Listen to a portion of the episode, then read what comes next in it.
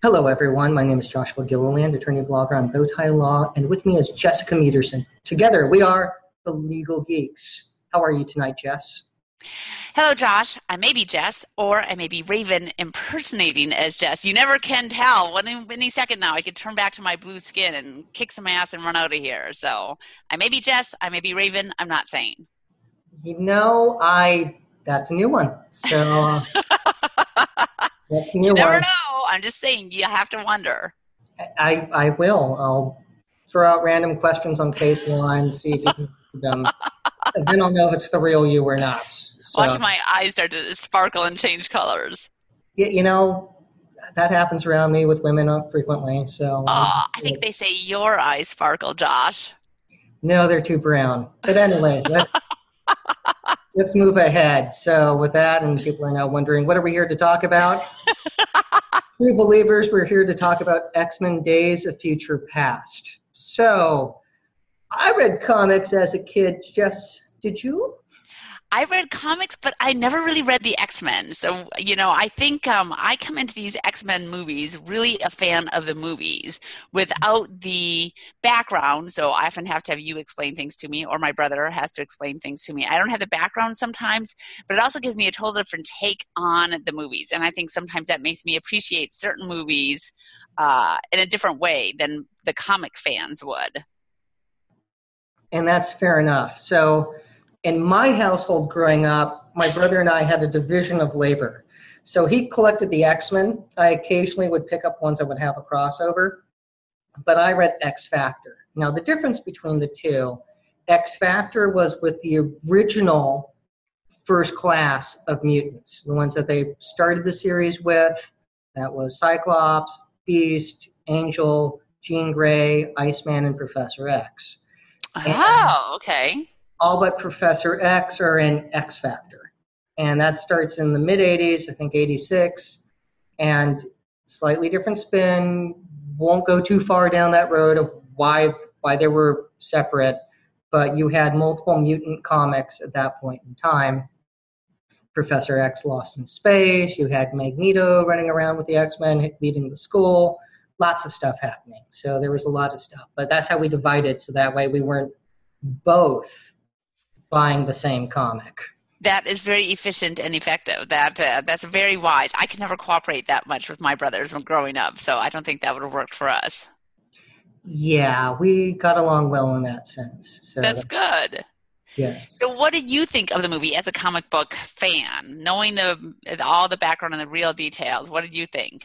I enjoyed it a lot. So like my view of the X-Men movies that the first X-Men movie made the comic book movie viable again. So when you think back to Superman coming out in the late 70s, that was awesome. People just had a, an amazing time. Superman 2 comes out, everyone has a good time. Things start declining with Superman 3, 4, and things, you know. Superman 3 does not get enough respect. I love Richard Pryor, and I still think that thing with the computer, the kind of the first Borg, uh, still freaks me out all the time. But anyway, I digress. Yeah, they not the same. So it, by the time you hit Quest for Peace, it's just it's done. It's just done. So the late '90s, it's been many years since we've had a good comic book movie, and X Men comes along and impresses the heck out of everybody. It's like rock on! This is fun. This is beautiful. Two, I just thought was okay. Last Stand, I really didn't like, and I've only seen one of the Wolverine movies for his origin, and haven't seen the, the last one. But I really liked Days of Future Past. I thought it. They tried to do a clean reset. Oh, and I, I loved X Men First Class. I thought that was fantastic. Loved that one. I initially was like, "Oh God, another," and then I saw. I was like, "This is fantastic! Yay!" You know, it's it was this was a beautiful thing, and they did a very good job with the Cuban Missile Crisis and uh, I love seeing Magneto as a Nazi hunter. They could have had an entire movie about that, and I would have been okay with it. Yeah, that would actually be an awesome movie. Quentin Tarantino would do that very well So you're going to go hunt Nazis? Works for me. with an awesome soundtrack. Yeah, I'm. You know, I'll spend 15 bucks on popcorn and another 20 on snacks and you know tickets, and yeah, let's let's do this. Let's That's go, right. let's go hunt some Nazis together. So uh, I'm totally down with that. So it's a beautiful thing. So in this, having the bridge with the two uh, casts was well done. Some of the interviews that they've had where you have both actors and they're imp- impersonating each other is cute and delightful. So Yeah. that's been really nice. And I thought Days of Future Past fixed a lot of things uh, because they made some mistakes. And we're now, if all goes well, we'll see one set in the 80s for the next movie. Huh. See, now not being a comic book fan, I really enjoyed the first one, and especially obviously, you know, Sir Patrick Stewart and Sir Ian McKellen. I mean, as Professor X and Magneto. IO9 had a neat piece on like what you know what have been the best stunt castings in uh, sci-fi movies, and I actually agreed with all the ones that they said. Um, but Ian McKellen and Patrick Stewart were fabulous. Um, and uh, so I love the first one. Got me hooked on X Men, where again before I didn't really have any knowledge of it. The second one really did not care for. Would probably never watch again. The third one I loved. Like I actually watched it on Christmas Eve because I'd wrapped up my presents and was done with um uh what is it Love Actually. So it was time to watch X Men. Blew me away. Loved Jean Grey because I felt like her potential had been so unrealized in the first two, and it was so annoying. So it was nice to see her. The ending totally got me. Uh, so I love the third one and love First Class too. I do say seeing um, kind of you know the basis for Magneto's concerns about being hunted as a mutant, that it was based on being hunted as a Jew in um, you know Nazi Germany. I thought again that's part of what's so great about the X Men, where they tie it into real serious historical persecution, right, of certain races and groups. I'm like, so you know, Magneto maybe not the best guy, but he's got some legitimate concerns. Um, so I love that one. And so this one I thought was good. When I saw that Bryan Singer was directing it, who had done the first two X Men's, I was concerned because I thought, you know, he's a good, capable director, but not an amazing one. So that's where I kind of like, I didn't have, I had good hopes going in, um, and it was great to see everybody. I wish we'd seen more interaction between Patrick Stewart and Ian McKellen in this one, as opposed to just kind of a couple little lines and the handshake sort of thing. That was the one disappointment I had. I thought there wasn't enough of you know the present day the older um, magneto and professor x interacting especially after the end of x-men 3 i would have liked to have seen a little bit more between the two of them and how they got to where they were. But other than that i did enjoy it very much but it was not my top x-men movie. Yeah, it's interesting when you talk to long-term comic book fans versus those who have come in at the movies and the different reactions. So it is kind of yes fascinating case study between those who grew up reading comics and those who just go to the movies and enjoy them. So it's it's like the reading a book and loving a book, right? I loved the book Seabiscuit so so much, and so the movie fell so short for me. Whereas everybody else loved the movie because I'm like, well, yes, if you haven't read the book, then the movie seems great, and that is the problem. I mean, yeah, the movies are have to be different from the books. Um, Fear and Loathing in Las Vegas is probably one of the few examples of a movie I can think of that was so completely true to the book and did a good job with it. But that's a pretty rare thing. yes, it is. Well, since we're lawyers and not comic book authors or actors or do special effects, let's break this down and talk about legal issues and just issue spot from Days of Future Past. there were a few issues. Um, my favorite one, obviously, is just let's break into the Pentagon and release a guy who's been at least accused of killing the president, right? I mean, you and I were discussing before whether he was actually tried. I'm guessing since he's in a bunker below the Pentagon, that they probably didn't bother trying, you know, him in some special courtroom made of glass or, or acrylic, plastic probably being the 60s. Um, but uh, you know, I do think breaking into the Pentagon and releasing some sort of felon, I guess I can't say convicted felon, but somebody accused of killing the president, that would be a pretty big legal issue right there that they didn't have much concern for. Well, that would it'd also be interesting because we normally, historically, with presidential assassins, we don't get them. You know, with the exception of Garfield's assassin, we actually tried and hung him. Okay. You know, when you look at John Wilkes Booth, you know that was if it actually, you know, there's some who just you know claim he survived, but you know, history shows that he was shot in a barn. And, and uh, I don't remember with McKinley's assassin, um, but I'm pretty sure they tried him. But it's not, you know, normally you end up with the, you know, Kennedy or Lincoln type situation of, did we get him? You know, and and there was or somebody gets in the case of Kennedy's. Well, that's the debate. If you believe it was Lee Harvey Oswald, which I do, um, he was obviously got by Jack Ruby. I mean, yeah, I guess there are other conspiracies. That's true. It's usually the attempted assassins that are easier to catch. Eh? we John, have a lot of them. John Hinckley, you know, right? John Hinckley. It's like there's a guy, you know, granted insanity defense, so it's not like we're, he's roaming free any place. You know, no. he's he's locked up and kind of. I was in D.C. when he wasn't really locked up. You know, he was at a mental hospital there, and like they were kind of talking about the fact that he could kind of wander freely, and in theory, he could have wandered off. And I think that was a thing when I was there in the early '90s. So like maybe we should tighten security on the guy who tried to, you know, shoot the president. To impress an actress, and I think they're allowing. a very good actress. Yeah, but when you think about, hey, how am I going to impress her? Really, you're going to shoot the president? That was your plan? Well done. Men come up with lots of crazy ideas for impressing women. the honking of the horn is such a great idea. yeah, you know, women like to be yelled at. So yelling at a in vehicle, they they adore that. That's a great way to find your future wife. So as Seinfeld says, these are the best ideas we've come up with so far. Yeah, it's that's just not a good plan. So we're digressing again. Back to legal. So yeah, so you're saying assassins, presidential assassins. So we have Magneto below the Pentagon, and you're right with him getting broken out.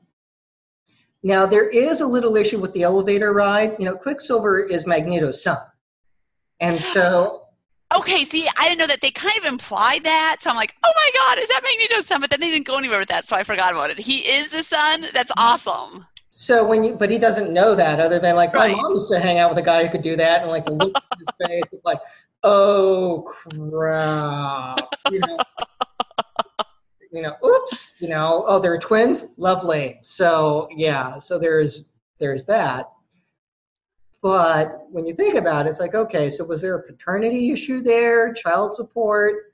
And, you know, if did she think he was dead? What was going on with that? So there are those issues. But again, 60s did did a woman who got impregnated out of wedlock try pursuing any of those options. Yeah, so, I don't know if they had as many rights and protections for moms trying to get support from deadbeat dads back then.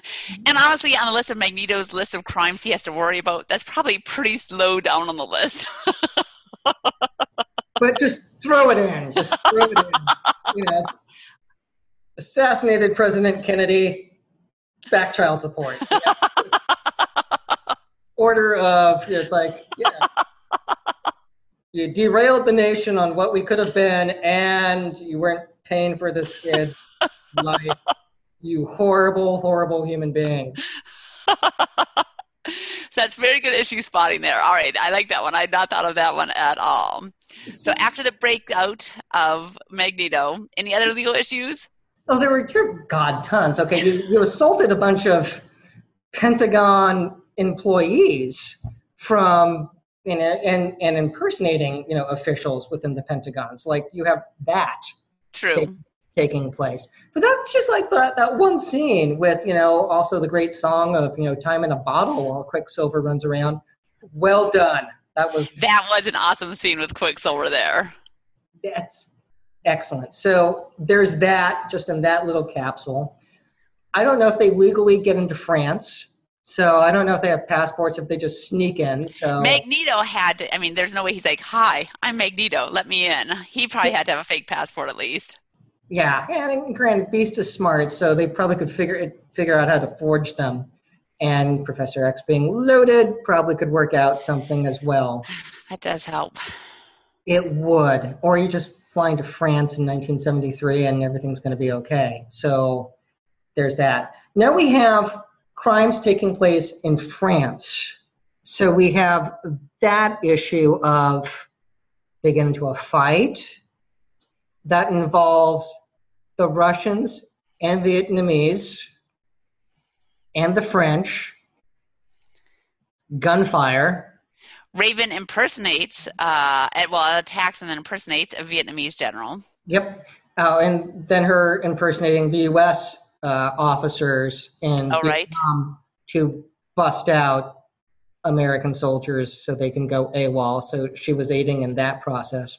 But since they were going to be experimented on, she would have a good necessity defensive. I didn't want them experimented on. So yeah, that was a pretty good one. So you could you could argue that one. You could have that fight of what they were doing was an unlawful order. That's right. So there's that side of the equation. But she still impersonates a whole bunch of people because that's her power. It's a pretty cool power. Yeah, so we have gunfire, we have, and then she gets medical care. Now, in the United States, in this day and age, a gunshot wound would be reported. I guess in France in 1973, that just happens. So I've seen the same thing too. I'm like, that nurse is there, like, I'm changing your bandage.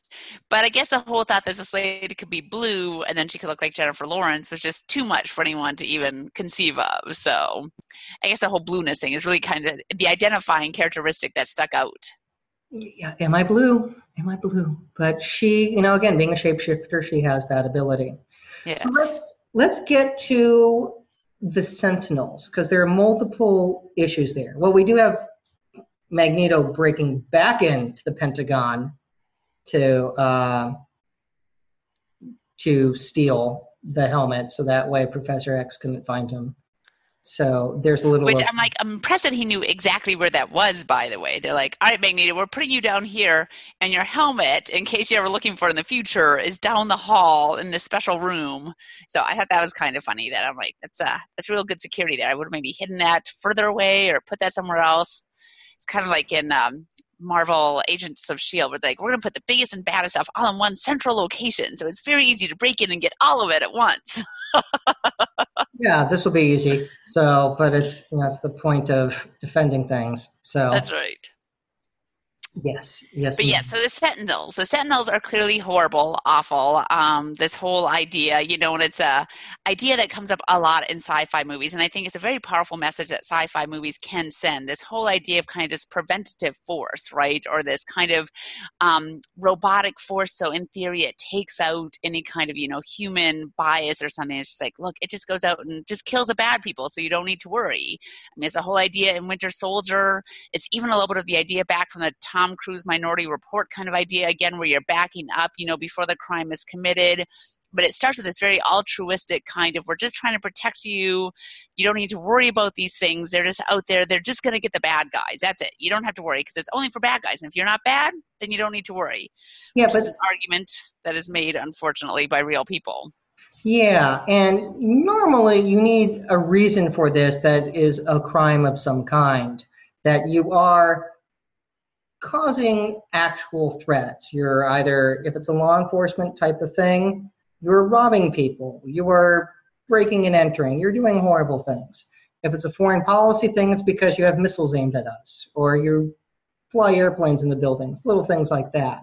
So there are reasons for people to be a threat and that we're in a state of war. That's another thing to go, well, because of your race, we're just going to execute you that's a little too Third Reich for anyone's taste. And, Agreed. And when you, you know, it was brilliant with the film because as uh, Trask is trying to convince Congress to fund the Sentinel Project, and you have a congressman, and I don't know if that was supposed to be Tip O'Neill or who. You know, it takes the point of view. Oh, I was trying to think about that. Maybe that was kind of a Tip O'Neill sort of character. It seemed vaguely familiar, and that would make sense if it were him. Yeah, but he wasn't Speaker of the House yet. So. And he didn't have a real Boston accent. Mm-mm. So I don't. Again, that that would require them doing some real homework to figure out, like, make it look like one of these congressmen or a U.S. senator. Yeah, let's let's go with it. But they. Well, lucky they got the president right. Yeah, they they did. So that's nice. But the Congress to go. We're, we're not going to go out and kill our own citizens. Well, I mean, like you know, they, they almost like, what's wrong with you? Type response of like, we're not going to go out and kill our own people with your giant death robots. That's crazy. Yeah, crazy talk. And which was the entire reason for them to stop Mystique from, you know, committing the assassination that would have put them on the path toward to begin with. So, right out of the gate, in the United States, you cannot arrest somebody without probable cause. We have all these constitutional amendments about trying people, reasons for search and seizures. You know, we have all these constitutional protections. We can't just go like, you're right. let's kill them. They might be bad. They might try to hurt us. You know, I mean, it's very Kor. It's more Korematsu than Korematsu because with it's taken to an extreme. Yeah, with the internment of Japanese and lim- less Germans in World War II, but in World War One there was massive German internment camps mm-hmm. and changing names and all kinds of stuff. So people forget that because it's a hundred years ago. But well, there wasn't also a landmark Supreme Court decision basically upholding and saying, you know what, we're actually cool with this horrible discrimination. Yeah, that didn't happen. So, right. but they were interned. Right. They weren't executed. And that's with Sentinels, they are robotic drones to go out and kill people based upon their racial status. Mm-hmm. Now, in mm-hmm. this, it's not skin color, it's not eye color, it's not hair color, it's genetic. And whether or not they are Homo superior versus Homo sapien. Now, I would argue that someone who is Homo superior is still a human being and still a U.S. citizen because they're born of other U.S. citizens. When a mutant is born, they can be a product of either a union of two mutants, two Homo sapiens that have a child that has the latent gene, or a mutant and a Homo, homo sapien. And so factoring that together, it'd be telling parents, I'm sorry, we're going to execute your child just because.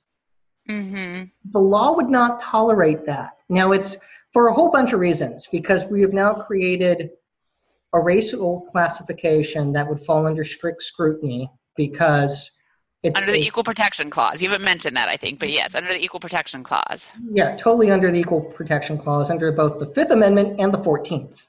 Right. So it's incorporated, and that means the 14th Amendment, for those who aren't hardcore legal dorks, the Fifth Amendment actually only applies, or the Yes, Fifth Amendment only applies to the federal government. It prohibits the Bill of Rights, only pre- prevents the federal government from doing things to its citizens. What the Supreme Court has done through the 14th Amendment is incorporate most of the protections of the Bill of Rights to the state. So, in other words, not allowing state governments to infringe upon your freedom of speech or your freedom uh, to exercise whatever religion you choose. And that also includes right. That means you can't discriminate based on race, state or federal government. Yeah, and the 14th Amendment actually has the Equal Protection Clause written into it virtually right. like the Fifth. So it's there twice one for the feds and one for the states to say you can't do that. It's one of the Civil War amendments because what was that war fought over? Oh, yeah, slavery. So that was part of the Reconstruction movement to tell the traders no, you will not get to oppress people anymore and they drew a line with the 13th, 14th, and 15th Amendments to put an end to that garbage. Amen, Josh. All right. You know, I, yeah, so that's the way I You're on your soapbox. I like this. I like righteous indignation, Josh, talking about no racial discrimination. So we have that, and, you know, I spent a lot of time doing 19th century history classes back in college, and I was really good at con law uh, back in the day. So this is one of those wrapped in the American flag moments.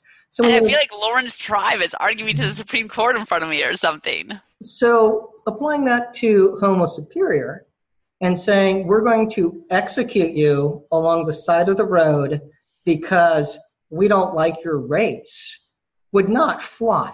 There's absolutely no way that that can survive strict scrutiny, which, for those who have not taken constitutional law classes and you need strict scrutiny broken down to you, it is the most intense form of review that we can have over a statute. And it's applied for uh, situations that deal with race. It was, you know, actually came about in Korematsu, where they said it met strict, uh, strict scrutiny, uh, even though there are other justices who would have voted the other way if they had not, if the uh, Solicitor General had not been lying in argument. Mm. So there's a little of that. But strict scrutiny, to break it down, there are a couple different ways to phrase the test, but uh, it deals with uh, there has to be a compelling government issue uh, interest, and national defense can be that, but it also has to be narrowly tailored. And you cannot say we're just going to go out and kill everybody who's a mutant is narrowly tailored.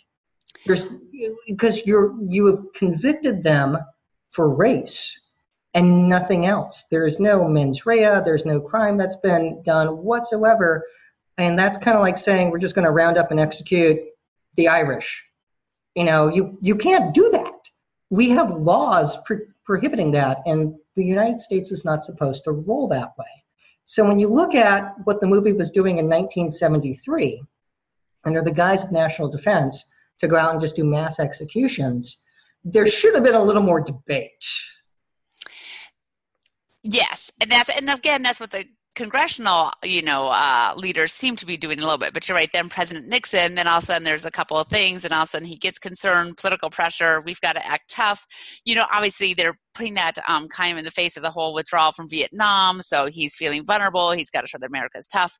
But yes, at the end of the day, there is no um, legitimate defense for this. But that's always you know, according to all of our sci-fi comic book and movie writers, our government, you know, is easily persuaded to just like, you know, initiate and okay these horrible programs where it's like, we're gonna go identify a whole bunch of people and like kill them somehow. And the government's always like, okay, which makes me very nervous. I'm like, I don't think our actual government is that bad. I hope.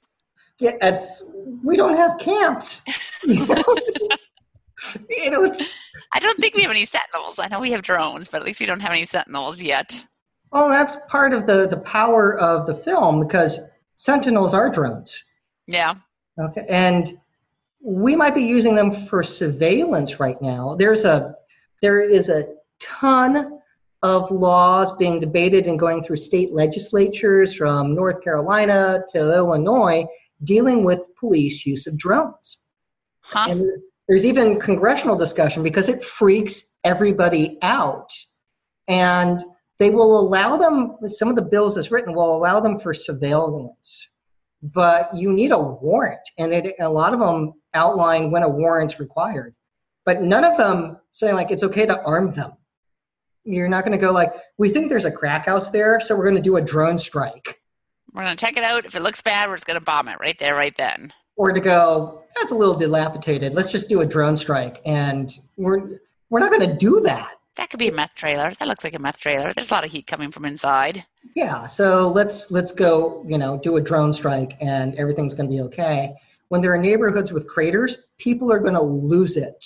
Mm-hmm. And you can't mm-hmm. say, "Well, you're safe now because we blew up the crack house." Don't you feel safer now? That's not how America works and you're actually seeing legislatures taking a stand going, "We're not comfortable with the idea of a drone."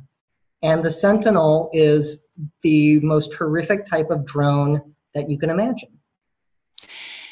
It is. In a way, it's actually worse than the Winter Soldier, uh, like hyper aircraft carriers, because again, yes, um, what was their what was their supposed qualification? How they were going to decide who was a threat? But again, at least it wasn't based on race. So I'm like, that actually is worse. Once you're like, we're just the mutants.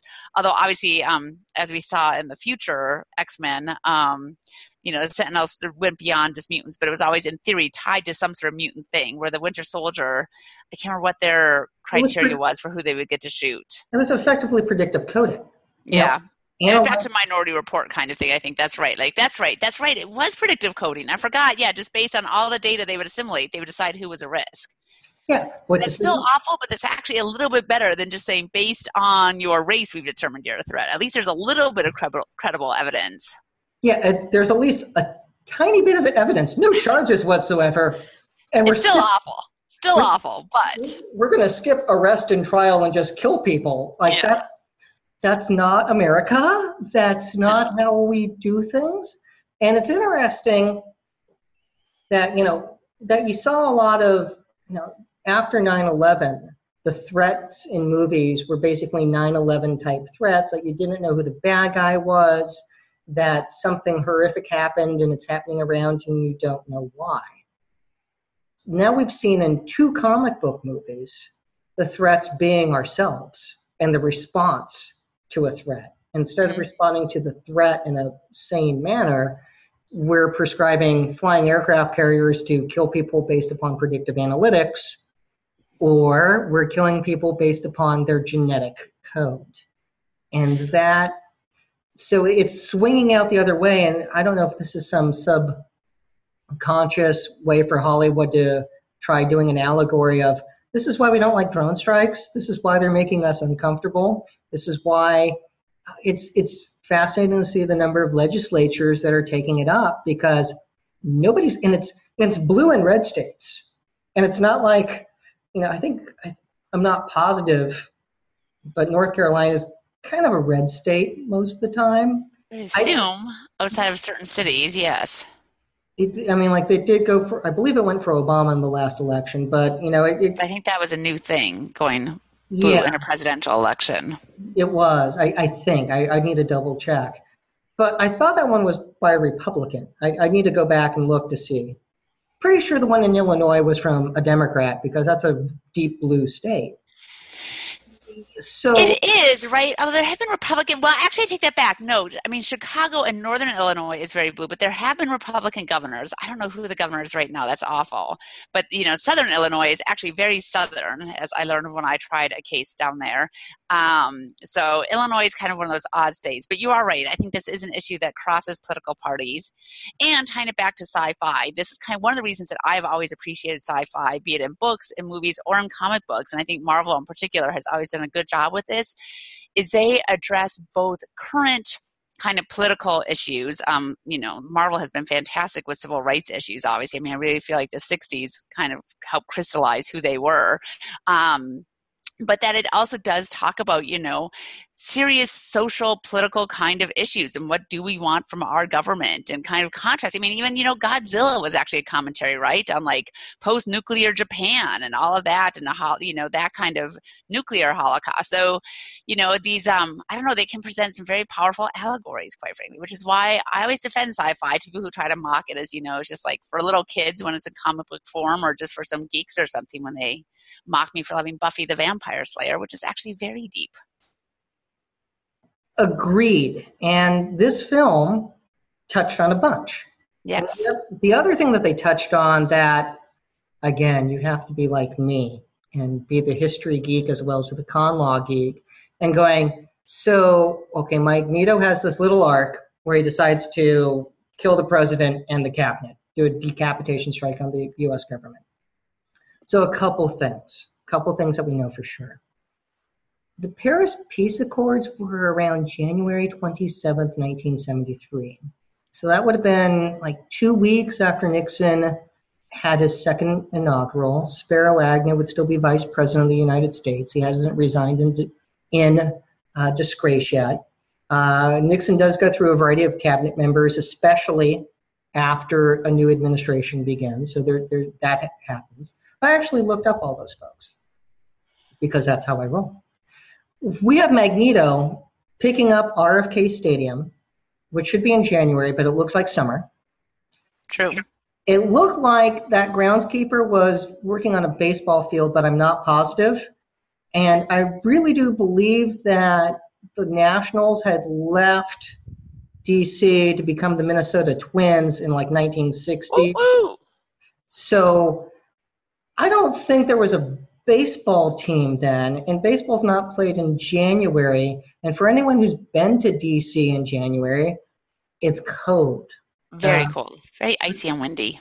with a with a couple exceptions. And granted, I didn't look up what the weather was that day in DC, but it looked rather warm and happy. It was not a winter day. No, no. So he picks up RFK Stadium, drops it around the White House, and then th- rips the bunker out from underneath the White House, which was cool. and then decides to threaten the president and everybody else. So, okay, a couple things with that. I appreciate the fact he survived a Nazi death camp and was experimented on and went through horrible things and killed Nazis. Totally down with that. Let's suit up and go do that together. Uh, he knew a war would come. So, killing the president and basically confirming all the fears that would launch the Sentinel Initiative didn't seem like a good plan just from that aspect. Yeah, But- that was a bit of a dumb plot point. Yeah, that was a little odd. I mean, I totally get. Uh, it would have made more sense in my mind, probably not as cool looking for storytelling purposes, if his plan was, I'm going to make these things shoot each other and be a total failure and have it be a giant embarrassment. So the country will not support this and it'll be a huge, huge fiasco and everyone will be humiliated and, and I win. That would have made more sense from a Machiavellian point of view. But if Nixon's killed along with a bunch of the cabinet, things get weird. So let's let's do a little analysis. Would Spiro Agnew, Agnew have been there? Maybe. The vice president doesn't always hang out with the president because we want continuity of government in case something happens. So there's a touch of that. Uh, but at the same time, it's like, hmm, I'm not sure, you know, he would have been there. But if he was there, you know, you would kill the president and then kill the VP. You then had uh, the next in line would be the Speaker of the House, who at the time was Carl Albert, and the Speaker may not have been there. Now, for a giant policy rollout that's going to involve a lot of money, you might have had key congressmen there. And so the Speaker of the House could have been invited, might not have been. But if the president's killed, the VP's killed, he could be next in line, unless he's killed. So if he was there and got got knocked out, that would have meant James Oliver, who was a United States senator, who was the president pro tempore of the Senate, would have been the next in line. So he would have been president, unless he had also been killed by a sentinel in Magneto, which then would have put us, you know, under the leadership of Secretary of State William Rogers. Now, if Rogers was killed as well, that's where we start moving down the food chain uh, because after the Secretary of State, it's the Secretary of the Treasury who is the next in line, and that's what that would have been George Shultz. I don't know if the Secretary of the Treasury would have been there. Uh, it's not quite within his purview to be hanging out for that. He'd have to print more money to uh, keep the program going. Yeah, so uh, maybe was maybe, that the George Shultz? George Shultz, who later became Secretary of State under Reagan. Yep, All right. and then Stanford and all that good stuff. So uh, if he gets killed, you know, in this attack, the next in line would have been uh, the Secretary of Defense. And so at that point in time, uh, the Secretary of Defense was Melvin Laird. And then after the Secretary, Wait, which I have to interject, of course. That was always what was so funny, right? About because Alexander Haig was Secretary of Defense at the time that Reagan was shot, correct, right? So that's what was so funny, of course, with his whole Uh, I'm going to jump to the head of the line and be like, don't worry, I'm in charge here. No, he was actually Secretary of State. Oh, all right. So he was still jumping in line, not quite as far. Why did I think he was Secretary of Defense? Uh, that would have been Cap Weinberger. And so. Huh. But anyway, so again, it is funny. Um, the whole yes, jumping ahead. See, Josh knows the order of secession or succession, not secession, Yeah. better than the actual uh, cabinet members. Uh, order of succession went in inverse uh, order uh, percentage of population of slaves. So South Carolina was first, and North Carolina was last. Ah, Yeah. look at this. Josh is full of historical knowledge, and it keeps tying back to race-based discrimination. No, it's Oh. continued that way. So after that, we had the Attorney General, uh, who would be after the Secretary of Defense, and that would have been Richard uh, Kleindienst. And then after the Attorney General, uh, you would then have. Let's see now. Think about this. Think about this. Uh, Secretary of the Interior. I don't think all of them were there, Josh. I think we're pretty good on the whole. Yes. So, I mean, like you can They're all on your post. yes. So you could you could end up with the Secretary of Agriculture in like the worst case scenario as the president, and Hey, imagine- get back to farming values. it would freak out the country if something like that happens. Like, what? Wait, how many? Wow. So Hey, but we may have avoided Watergate if that had all happened. Who knows what world we'd be in now? But Woodward and Bernstein, you know, it'd be totally different. So, that, and if it'd been, you know, either the Speaker or the Senate pro tempore, it would have switched to a Democrat. ooh, see, that would have been interesting. So it was like now with you know the Speaker of the House is the third in line, who's a Republican. Oh, oh, a very tan Republican. You know what happens. But Yes. uh, it, it's it's fascinating to think about because we actually are prepared you know, for, for this nightmare scenario of the Tom Clancy airplane flying into the Capitol building and That's true. Josh's use of the word fascinating there is a word of probably what about 10 other legal slash historical slash political slash sci-fi geeks would use there. Um, and that's me. So that is you. You and your um yes, there is uh I'm sure there's a group. There's probably a Josh Gilliland fan club at this point somewhere, I'm sure. So and right now they're finishing out their little list of uh who would be the next secretary. I'm, I'm sure that there is Josh cosplay taking place at different know, conventions. You know, I'm I'm sure that's happening. Uh, who knows? At the Geeky Awards, there could be people dressed like me. That that would be. At least in bow ties. Bow ties as an homage to Josh and all of his awesome political historical knowledge. Josh, every time I talk to you, I learn something new. So and knowing's half the battle. With that, with that being said, they they did a lot in this film, and that made me think about those issues. It's like, wait a minute, they raised a lot of issues. They did, and and God bless them for doing it because, you know, I initially didn't fully understand Magneto's leap, but I would understand the rage having been a death camp survivor, Sure. seeing something of that magnitude going to happen again. Yeah. agree with a decapitation strike on the U.S. government, and I thought that was just a touch out of character because he's, while he's ruthless. He's also Machiavellian. Yeah, that was just kind of stupid. It was a very kind of just stupid. You know, what Raven did by killing one person made it really bad in the future. I'm going to do something that will be 10 times as bad, and let's just see how bad we can make it. I don't know if it's just pure rage, or I really think it was just a convenient plot point. So, Well, that being said, Michael Fassbender is still awesome. Although I still love Sir Ian McKellen and him walking around in the cape. He's still better in the cape. He can work that cape better than anyone else. So But the interviews with both of them were pretty awesome. And, you know, Fassbender just seems like a really cool dude that you want to hang yeah, out do the dancing. Did you see the dancing one where uh, James? Is it McAvoy, Michael Fassbender, and Hugh Jackman were all dancing? I That know. was an awesome one too. Yes, we'll have to find these and tweet these.